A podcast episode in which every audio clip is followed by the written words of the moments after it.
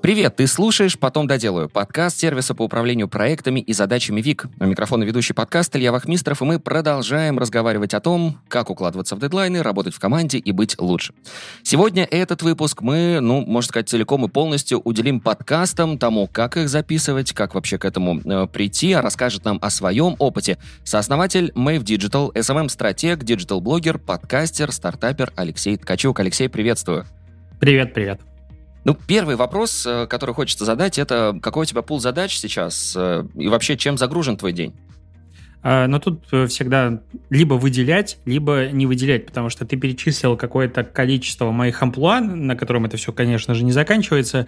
И тут вопрос, мы говорим про подкасты, в Mave я занят одним. Как диджитал-блогер я занят другим. То есть обо всем сразу или только о какой-то части? А как вообще делится твой рабочий день? То есть у, у тебя все твои деятельности в один день загружены или все распределено там в течение недели, в течение месяца? Э, я не буду кривить душой и говорить, что я гуру, мастер планирования и вообще бог тайм-менеджмента. Нет. Э, часто задачи работают по принципу горячей картошки, когда ой-ой-ой, побежали, это надо сделать. К примеру, вот у нас в ближайшее время в Мэйв будет крупный запуск, э, и понятное дело, что больше фокус уделяется этому направлению. Какие-то времена, допустим, там задачи какие-то останавливаются, и я больше занимаюсь, к примеру, там разработкой курса или уделяю больше времени контенту. А, часто это просто задача по принципу что-то интереснее сделать, я могу себе позволить выделять таким образом. А еще бывают времена, когда ты просто устаешь и выгораешь заниматься чем-то одним, такой, а давай заведу еще один телеграм-канал. И у меня их в районе 10 таким образом появилось. Поэтому, честно, планирования вот жесткого м- зачастую нет. А когда большая загрузка, стараюсь в Google календаре просто забивать э, тайм-слоты под какие-то задачи и таким образом планировать дни либо недели. И, и какое-то месячное базовое планирование, что я должен сделать за этот месяц. Ну, давай тогда попробуем более частно разобрать как раз подкастинг и э, Мэйв. Вот вообще, что касается подкастов, как они ворвались в твою жизнь, когда это произошло? А, это произошло в районе четырех лет назад.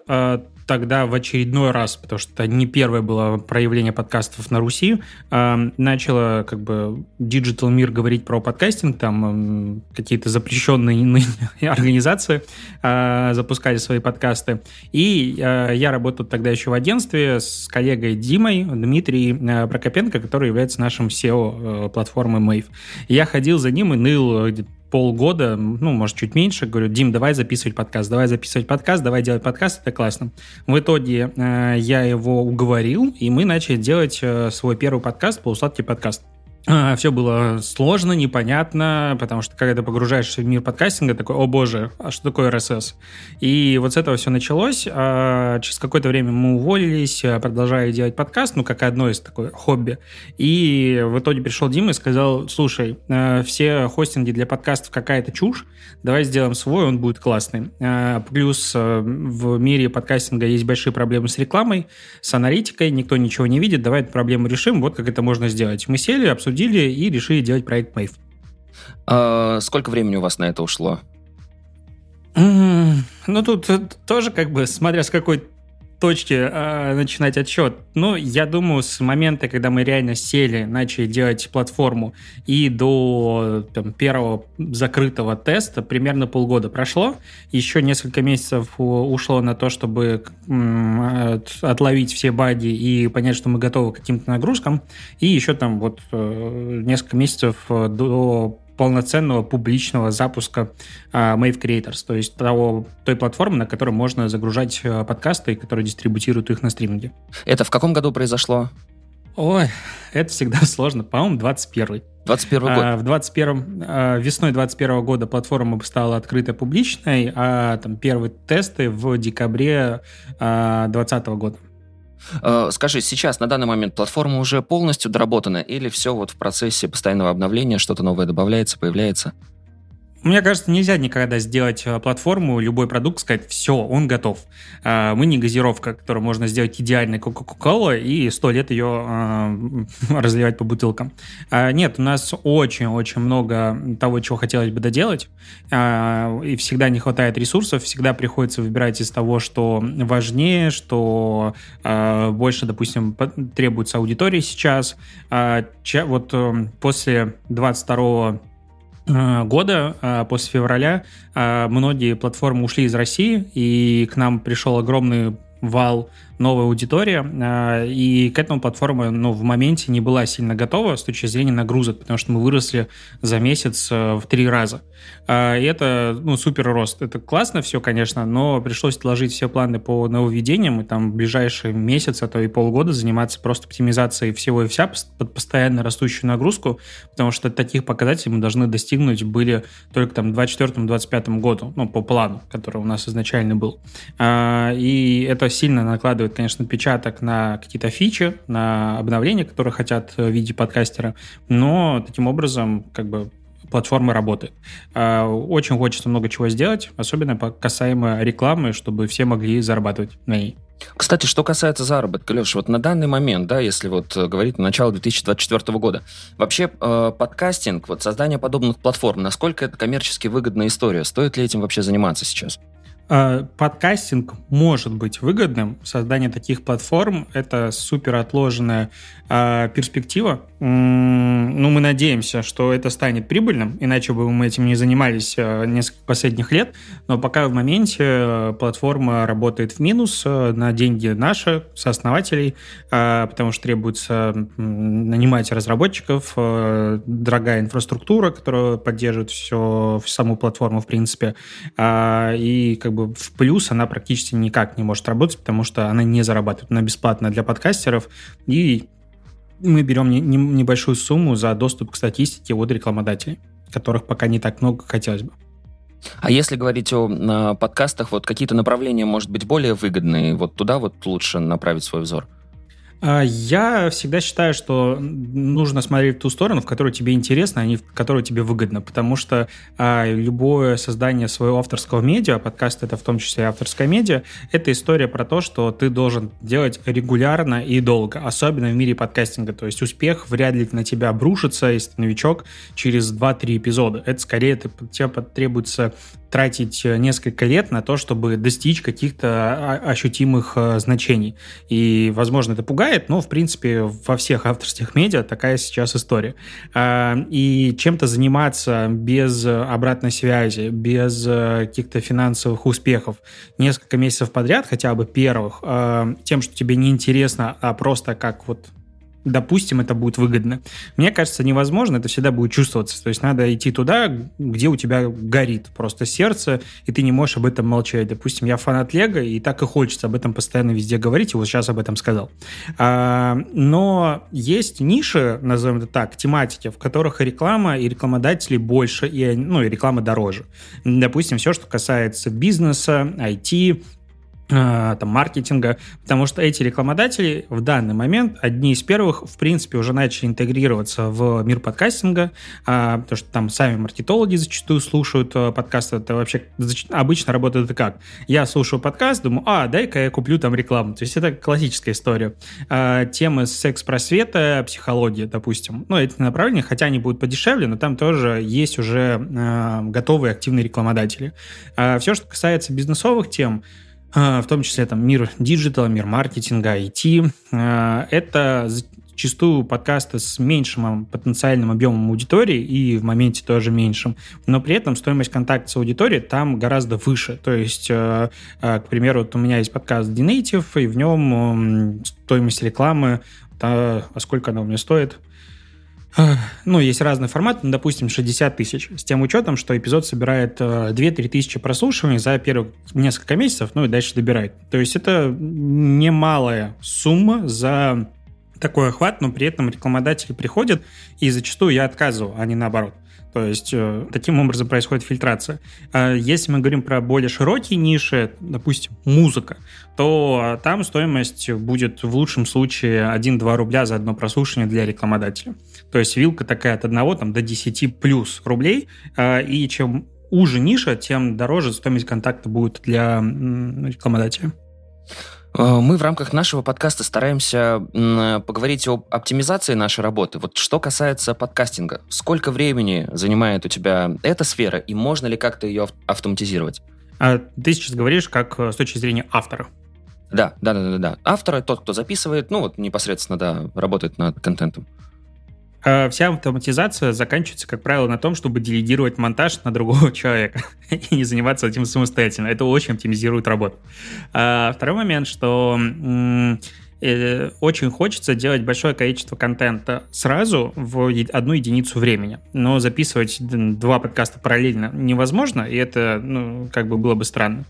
А, поэтому есть вариант с записью аудио и видео параллельно. Я так делал несколько сотен эпизодов. У меня был ежедневный подкаст с обсуждением новостей. Это странный опыт.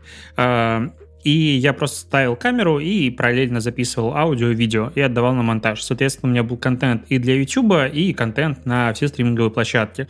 И, в принципе, так как я делал это несколько лет назад, сейчас бы это делал иначе, но есть возможность еще нарезать э, оттуда ролики для каких-нибудь вертикальных, там, Reels, Shorts и все остальное.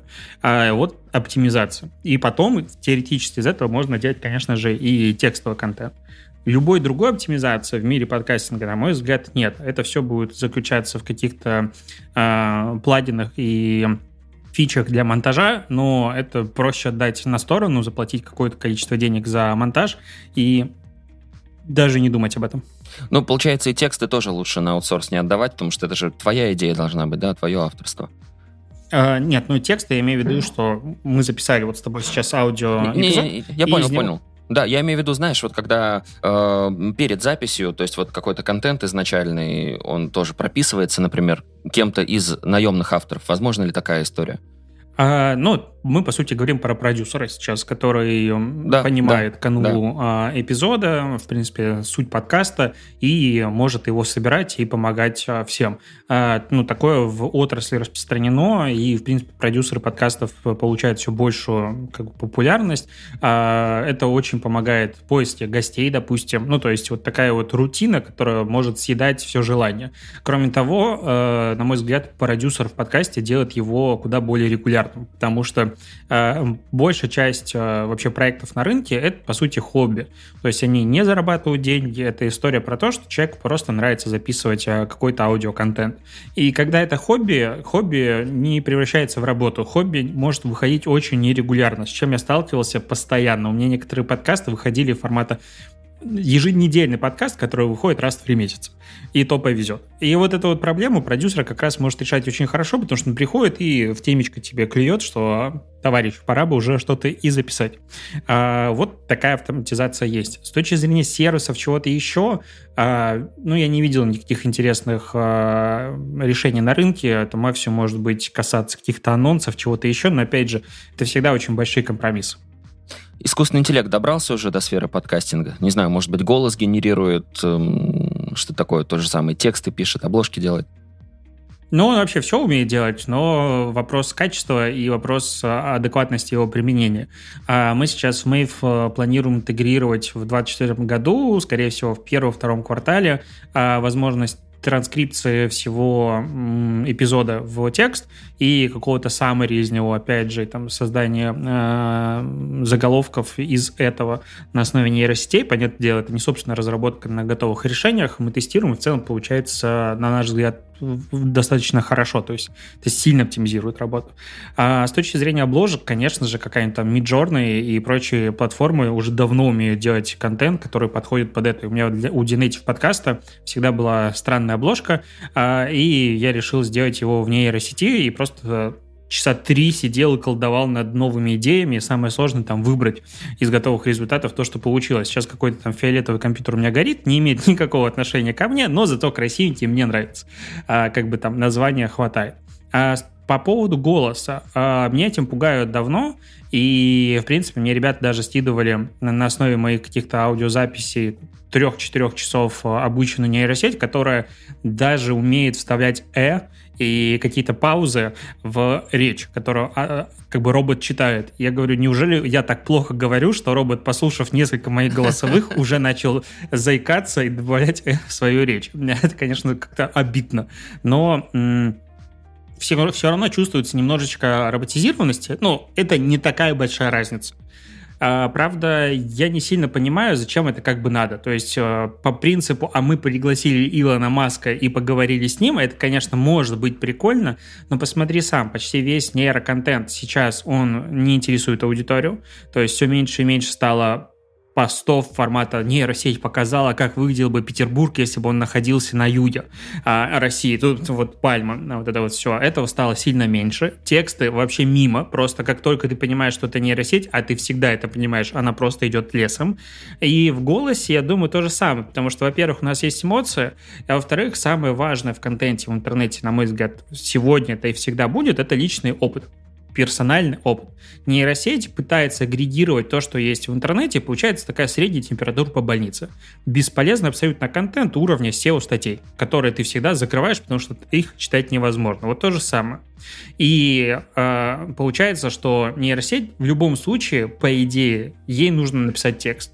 Текст, который читает человек, и текст письменный – это две большие разницы ну, люди не, не говорят от э, своего лица так, как они пишут, и наоборот. И получается, здесь уже надо уметь написать. И какие-то огромные сложности. То есть, я думаю, с точки зрения каких-то баловства экспериментов в ближайшее время а, голосовые вот такие вот системы, они, да, применимы, и, в принципе, их сейчас уже можно применять без проблем.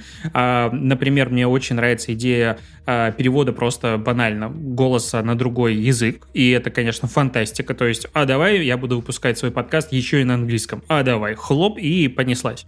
Это круто, но вот именно генерация с нуля, я в это слабо верю пока. Я надеюсь, что мы останемся не без работы в ближайшее время. Да, и мы тоже все на это надеемся, будем в это верить. Э, ты говорил в начале э, нашей встречи о том, что идея создания Мэйв как раз вот была, возникла посредством того, что непонятно было, откуда взять статистику, да, ее особо никто не давал, в том числе вот и из-за этого. Вот сейчас, как с этим обстоят дела, я так понимаю, тоже не все платформы статистикой такой прозрачной делятся. С чем это может быть связано? Вот вроде же с видеохостингами другая ситуация, там вот все понятно, сколько просмотров, сколько лайков, дизлайков. Я могу про это говорить бесконечно. А, это моя любимая тема и моя большая боль. А, наша изначальная задача была в чем? А, есть, допустим, разные хостинги. Ну, к примеру, SoundCloud какой-нибудь и Anchor, который ушел из России. Anchor номинально работал по стандартам IB, по которым работаем мы и многие другие хостинг подкастов. А, а SoundCloud поэтому не работает. И поэтому на SoundCloud каждый твой как бы нажатие на play, либо стоп, и вот повторно это плюс одно прослушивание. Соответственно, в среднем длинные подкасты на SoundCloud собирали в два, в три раза больше прослушиваний, чем на самом деле. И вот приходит рекламодатель, который абсолютно, конечно же, не разбирается в вопросе. Он видит, что есть э, плат... подкаст на Мэйв, допустим. У него тысяча прослушиваний. И есть подкаст э, на SoundCloud. У него 10 тысяч прослушиваний. Такой, ну, конечно, пойду сюда. Хотя у них может быть сопоставимый размер аудитории. Э, это первая боль. Соответственно, мы хотели сделать платформу, которая позволит агрегировать статистику. И вот у нас есть э, Ads. Э, это платформа, наша вторая часть, на которой собраны больше 10 тысяч сейчас подкастов со статистикой, которую видят мы, которую видят подкастеры, чтобы рекламодатель мог прийти, сравнить сравнимое и выбрать. А, не все подкасты и подкастеры этим довольны и согласны показывать свою статистику, потому что если она закрыта, значит в этом есть какая-то причина. И когда мы только заходили на рынок, очень много, в принципе, было негатива по поводу того, что никто вам статистику не даст и, и вообще. Но в итоге как бы мы немножечко с этим справились, и, на мой взгляд, как только активный поток заявок на рекламу пойдет с этой платформы, а мы сейчас сделаем как раз шаги, чтобы это случилось, э, ну, все изменится. Потому что или ты зарабатываешь и делишься статистикой, или ты, ну, сам выходишь в поле, кричишь рекламодатель, а он должен почему-то выбрать тебя, а не тут, где удобно. А второй момент, как ты сказал, что статистику не все дают. Есть э, условно Яндекс Музыка, есть ВК э, в разных их э, вариациях, э, есть Spotify и так далее. Сейчас еще, возможно, будет YouTube. Это потому что YouTube начал интегрировать в себе подкасты э, вместо Google подкастов, и каким образом они будут делиться статистикой, ну, увидим в ближайшее время. А, там проблема в чем? А, вообще вся статистика собирается по очень простому принципу, и хостинг работает по очень простому принципу. У нас хранится аудиофайл, за которым приходит Apple музыка по RSS-фиду. А, когда я включаю в Apple подкастах какой-нибудь подкаст, эпизод какого-нибудь подкаста, система идет ко мне на хостинг, забирает отсюда файл и отдает его слушателю. Это называется стриминг. Соответственно, мы видим обращение, мы видим скачивание и понимаем, что плюс один, одно прослушивание есть. Яндекс Музыка, допустим, делает не так. Она скачивает к себе файл и хранит его у себя. Соответственно, мы не знаем, сколько раз к файлу обратились. И статистикой не делится, как бы мы этого сильно не хотели. По какой-то причине Яндексу пока это не интересно. А обсуждать коллег по рынку, говорится, я не могу. Поэтому статистику с Яндекс Музыки мы не видим. Статистику с ВК мы тоже пока не видим. А Spotify, у них есть API для обмена статистикой, но, понятное дело, в условиях текущей ситуации в мире нам ее никто не даст. Нам и до этого а, мы стучались во все двери, и очень сложно было найти хоть какие-нибудь контакты, хотя контакты разных команд Spotify мы нашли, но именно тех, которые отвечают за подкастинг, нет. А, из-за этого получается вот такой вот немножечко разрозненный мир. А если мы говорим, допустим, про видеохостинги, то там все просто. Есть YouTube, и ты смотришь ау- видеофайл на YouTube, нигде больше. На YouTube, с серверов YouTube и все остальное. А у нас э, э, эпизод подкаста может послушать человек там, на 20 стриминговых сервисах. И, соответственно, как-то их надо между собой подружить, как-то посчитать. Поэтому, по сути, единственный вариант оценки эффективной статистики – это смотреть на статистику с хостинга и плюсовать, э, допустим, стримы Яндекса. Да, непростая задачка, конечно. Надеемся, что она тоже будет решена в скором будущем, и все-таки какое-то целостное представление, более-менее объективное, у нас будет появляться. Ну и не могу все-таки не задать тебе на финале вот этого блока о подкастах вопрос для начинающих. Вот для того, чтобы создать успешный подкаст, вот, э, не знаю, топ-3 совета, какие можешь ждать, может быть, о каких-то ошибках тоже здесь упомянешь. А, первое, быть известным. Так. А, потому что, как бы, когда мы даем советы э, новым авторам подкастов, э, главный вопрос у них, как продвигать себя. И, по сути, сегодня создать как любой контент, особенно в мире подкастинга, сильно проще, чем сделать так, чтобы его кто-то послушал. Это как бы закон интернета. И то, что ты сделал, ну, молодец, как бы съешь пирожочек. А вот донести до аудитории супер сложно. И э, подкаст — это самый сложный вид, ну, вид контента для продвижения. Потому что, во-первых, не все люди привыкли слушать аудиоконтент. Второй момент, что ну, к примеру, ты читаешь телеграм-канал, и тут какой-то телеграм-канал говорит, о, тут прикольный подкаст нашел, может, он сам говорит, может быть, это реклама. Идите послушайте. Такой, а, наверное, нет. Ну, потому что я сейчас читаю быстрый формат контента, текстовый и все остальное, а тут мне предлагают пойти и послушать кота в мешке. То есть иди посмотри фильм. Ну, 30 минут, 60 минут, больше. Это иди посмотри целый фильм полноценный. Это большой сложный контент, без трейлера даже, в котором у тебя не, нет взрывов, и Майкл Бэй тебе ничего не показывает, трансформер. И это сложно. И когда меня покупали рекламу, допустим, продвижение подкастов, всегда бы эффективность была так себе. И, по сути, единственный эффективный способ продвижения подкастов – это либо фичеринг в стриминговых площадках, допустим, Яндексе. А, первое. Второе – это пригласить кого-нибудь медийного, Ольгу Бузову, чтобы она пришла к тебе в подкаст, ты с ней поговорил, и она поделилась ссылкой у себя. Я сходила в такой подкаст, ее аудитория придет послушать. Либо третий вариант, когда у тебя уже есть своя аудитория. И вот поэтому первый совет – иметь свою аудиторию. как бы быть богатым и здоровым лучше, чем бедным и больным. Вот здесь то же самое. Иметь свою аудиторию, социальный капитал сильно более э, выгодно и эффективно в мире подкастинга, чем без него. Потому что у тебя будет сразу стартовый буст, у тебя будут сразу какие-то прослушивания, все хорошо. Вот. Второй совет – это скорее иметь какой-то план хотя бы там на 10 эпизодов, потому что часто история – это у меня есть концепция, я ее придерживаюсь, и у меня есть идеи на 3 эпизода. А, опять же, для сравнения, а, вот мой первый подкаст, а, полусладкий подкаст назывался, два маркетолога обсуждают мир диджитала. И первую тему, которую я предложил, была «Нужна ли Богу реклама?». Мне до сих пор она нравится, я хожу и кайфую от нее. Ну, то есть мы обсуждали маркетинг религии. Офигенная тема, как мне кажется, хотя обсудили мы ее очень плохо. А там через 5-6 эпизодов мы такие, ну, что там Samsung представил на своей конференции? Ну, то есть девальвация, деградирование тем очень-очень стремительно. И в этом всегда проблема, потому что записать первые несколько эпизодов сильно проще, чем 10 либо 20. И, соответственно, вот наша концепция, она должна быть масштабируемой. А, и очень плохая концепция, когда мы будем говорить обо всем. Потому что обо всем значит ни о чем. Когда у нас есть узкая тема, к примеру, вот как эффективно работать, тут уже понятно, что мы берем людей из разных ниш, допустим, и не рассказывают про свою эффективность. Проще искать темы, когда у нас узкая ниша это абсурд, но так легче э, находить, потому что у тебя есть понимание, куда двигаться. А когда ты можешь сделать обо всем, ты не знаешь, с чего начать. Это всегда проблема. Третий совет. Э, наверное, меньше всего запариваться по поводу оборудования на старте, потому что в целом я первые сотни эпизодов писал либо в петличку боя М1, которую все знают, и она ужасная, либо потом писал вот просто в, мик- в микрофон айфона, а, садился голосовыми сообщениями, записывал а, как бы подкаст.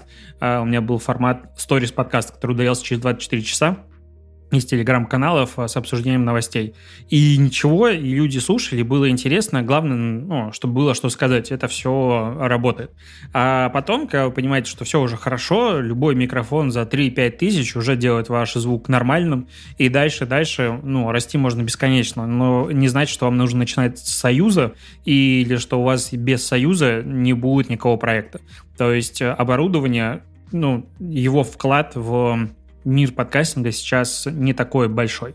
И записывать подкаст на одного человека или записывать подкаст удаленно сильно проще, чем сидеть вдвоем в одной комнате и писать его параллельно. Это прям а, большая боль. Супер, спасибо тебе большое. Ну, еще несколько вопросов касаемо твоей продуктивности э, задам. Что касается выгорания нашей краеугольной темы, э, ты как человек творческий выгораешь? Если да, то как с этим справляешься? Конечно. Ну, мне кажется, сгорания дотла у меня не было я это отлавлю заранее. А я по себе раньше ловил очень просто. Я очень люблю работать, я трудоголик. И если я приходил на работу в офис и понимал, что мне неинтересно заниматься, я не хочу ничего делать, это продолжается продолжительный период времени, а, допустим, месяц, я понимал, что ну, мне надоело работать и надо увольняться. Я раньше менял работу. Ну, буквально каждый год-полтора я уходил с работы, ну, уходил на другие позиции. Возможно, не совсем правильно, но так помогало. А сейчас с э, конца 20 19 года я фрилансер, то есть это уже пятый год пошел. И тут уже не уйдешь просто так, тут ты сам себе платишь зарплату. От себя не убежишь, как говорится. Да, да, да, ты понимаешь меня. И получается, что я стараюсь переключаться между разными видами деятельности. То есть, э, к примеру, в прошлом году я завел личный телеграм-канал и кайфую от него до сих пор. Потому что вот мой основной вид деятельности – это блог Dnative, в котором я написал несколько сотен статей, там, под 500, и десяток тысяч постов. И это как бы на одну и ту же тему SMM. И если вы попробуете столько сделать там, за 7 лет, вы поймете, как это тяжело. А, я не жалуюсь, как бы, но я говорю о том, что темы заканчиваются. Желание о чем-то писать заканчивается. И поэтому я всегда опыт, искал да. переключение. Да, я всегда искал переключения. То есть, хлоп, я пишу личный канал. Хлоп, я пишу канал про нейросети. Хлоп, я что-то еще. Ну, то есть, вот такие вот истории не очень сильно помогают э, разгрузиться в вот креативном плане. То есть, не зацикливаться на чем-то одном, а параллельно начинать что-то другое, что тебе интересно. Плюс, э, мне очень сильно помогает хобби. Э, то есть, вот ты видишь вокруг меня чуть-чуть лего, это прям очень небольшое количество того, что у меня есть, и оно все пока стоит на чердаке, ждет момента, когда я построю шкаф. А я понял, что я хочу вот выплескивать э, какие-то мне нужны быстрые эндорфины, вот типа я что-то хочу покупать, собирать, и мне хорошо. И я ушел в Лего и начинаю его э, активно коллекционировать, собирать. Я кайфую от этого. То есть я понимаю, что работаю не ради какой-то большой цели, потому что я там работал несколько лет, чтобы построить дом. И ты вкидываешь туда миллионы рублей и не чувствуешь отдачи вообще никакой, потому что ну ты еще не заехал, ты еще не живешь. Я вот уже живу здесь год и все равно не до конца понимаю, куда ушли деньги. А здесь ты купил себе наборчик, собрал, он тебе стоит, радует, такой, о боже мой, это «Звездный войн» или что-нибудь еще, и вот э, наслаждение. Получается, вот мое антипригарное покрытие держится на том, что я часто переключаюсь между разными задачами, я у меня есть хобби там, Лего Формула-1, и третье, я бы сказал, а, опять же, я ловлю в какой-то момент, что я, ну, все, то есть свистит уже фляга, как говорится, и надо что-то делать. И в этот момент я просто перестаю работать. Ну, то есть есть какой-то базовый, базовый минимум, то есть вот что-то, чтобы не умереть с голоду. Все остальное, там, значит, я неделю туплю в телевизор в приставку, во что-то еще там, цивилизацию что играю. А, до момента, пока у меня уже внутри просто, ну, не начнет скрипсти, как я хочу что-то поработать. Потому что в момент, когда я перестаю работать, начинаю смотреть сериалы, читать книги, играть, я сразу хочу начать работать. И тут важно вот эту пружинку, которая начинает э, сжиматься, сжать как можно сильнее. То есть реально неделю не подходить ни к работе. Такой, о, я не могу, мне уже это надо. Такое, хорошо, отпустил и пошел работать дальше. Опять же, это не лечение какого-то серьезного выгорания, это вот в моменте, когда ты понимаешь, что ну, у тебя несколько дней подряд нулевая энергия, ну, значит, надо переключиться. Это мои способы. Супер, супер. А какими приложениями и сервисами пользуешься в работе? Всеми.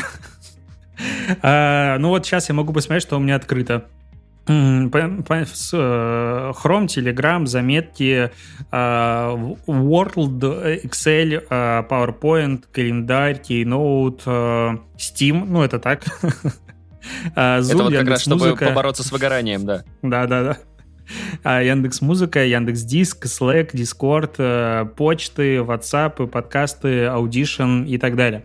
Вообще, э, ну, там Notion, понятное дело, я большой фанат э, продуктов Microsoft в плане офиса. Их постоянно ругают, хотя я сижу на Маке, и типа, как ты можешь на Маке пользоваться ими? А мне было сложно переехать на Mac, но я решил, что все-таки обязан сделать. Все-таки приятная система. Но офисные приложения и Finder, Finder просто ужасная вещь. Но офисные приложения у Microsoft очень хороши. И, допустим, PowerPoint, а я делал очень много презентаций для лекции, для курса, у меня их реально сотня. Э, мне так комфортно. Я, в принципе, дизайн часто делаю какой-то в PowerPoint, потому что я понимаю, как там прекрасно все работает, очень простой, очень много функций, и полетели. То есть э, я там какие-то себе макеты для stories, если мне что-то требуется и так далее, я уже делаю проще мне сделать это в PowerPoint, и там картинки для статей, чем открывать Photoshop, что-то еще, потому что я с ними так и не научился нормально работать. Такая вот моя оптимизация. Продолжаешь ли ты сейчас э, заниматься обучением, и если да, то какие навыки прокачиваешь? А, это такой сложный вопрос, потому что я хочу, я уверен, что я глупый и мало чего знаю, но не понимаю где. Ну, то есть, вот типа, ты выходишь на рынок, и 99% всего обучения это для новичков. Или, а давай мы тебя сейчас научим всей профессии. А когда всей профессии, значит ничему и сразу. А вот э, каких-то проектов, курсов узких, э, стиловых не так много. Допустим, там, окей, есть что-то про презентации, но я и так там хорош, мне это не надо. Э, мне интересно смотреть в сторону коммуникации, в сторону креатива, э, поэтому я тут э, ходил на курс э, давным-давно, и, икры, э, основной курс по, по стратегии, и вот сейчас пойду к ним на креатив, Э, мы там будем делать коллаборацию, а, свяжут знания и интегрируют эту информацию к себе как раз-таки в курс а, по стратегии. Но в остальном как будто бы некуда. Вот когда ты специалист э, хотя бы медловый и выше, тебе уже мало где можно учиться. Я всегда говорю о том, что лучше учить учителя – это, по сути, практика, потому что тебе никто не сможет обучить э, этим навыкам. И опять же, когда мы говорим про курсы, это моя боль, что люди покупают курс и как будто, знаешь, вот купил книгу, поставил на полочку, я ее прочитал, также курс купил, ну, типа, все. Но даже если ты отслушал курс, вся работа только начинается в моменте, когда ты получил информацию, потому что ты получил знания. Превратить их в навык, в умение, это надо очень много практиковаться. Я это прям вижу э, по своему курсу, и ну, людям надо еще много работать после этого. И это как бы бесконечно, по сути, путь. А, но обучение для медлов и там, сеньоров и выше, по сути, очень-очень мало. А, вот у меня есть для медлов, но я считаю, что рынок пока здесь свободный, можно делать много продуктов, но узких. То есть не надо учить, как быть сеньором э, мира подкастинга. Не-не, давай расскажи мне какой-то отдельный навык. Тогда ты сможешь в него углубиться. Ну, все-таки, прежде чем к практике, перейти последний вопрос нашего подкаста тебе задам. Что почитать, посмотреть, послушать, что порекомендуешь? Может быть, знаешь, какая-то книга, которая когда-то на тебя повлияла? Или что-то из недавнего?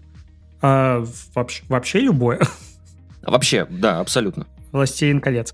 А, нет, э, знаешь, я понял, что в условной бизнес-литературе а, мне не нравятся книги, которые меня пытаются учить, потому что вся американская тема, в которой одна мысль растягивается на 500 страниц, такой, ну когда же ты уже ответишь на вопрос? А в следующей главе мы об этом поговорим, вот так вот бесконечно. Мне нравится читать э, биографию, соответственно, э, ну, либо компании, либо людей. Поэтому Nike очень мне зашла книга, э, очевидно, многие ее читали, и Стив Джобс последняя биография беленькая, шикарная. Просто ты читаешь такой, я хочу сделать стартап, мне нужен гараж, даже без гаража хочу. То есть это шикарно мотивирует. Nike мотивирует бегать, а Стив Джобс мотивирует э, делать свой проект. Ну вот, чисто такая очень практическая применимая книга. Прочитал и пошел фигачить. Леш, спасибо тебе большое за то, что уделил нам сегодня время. Надеюсь, для тех, кто уже записывает свой подкаст, они сейчас очень много нового почерпнули, а если были те, кто не хотел, то они очень захотели, даже без гаража, в общем, начать писать э, подкаст, запускать стартап. Спасибо тебе огромное за то, что сегодня был с нами. Спасибо за приглашение. Спасибо, что дослушал выпуск до конца. Делись этим и другими выпусками со своими друзьями и коллегами.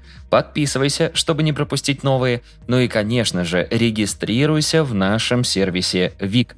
ВИК отлично подходит для работы с собственными задачами, например, для планирования дел на день. Также подходит и для работы в команде. Регистрируйся, чтобы стать эффективнее и делать больше. На этом все. До встречи в следующем выпуске.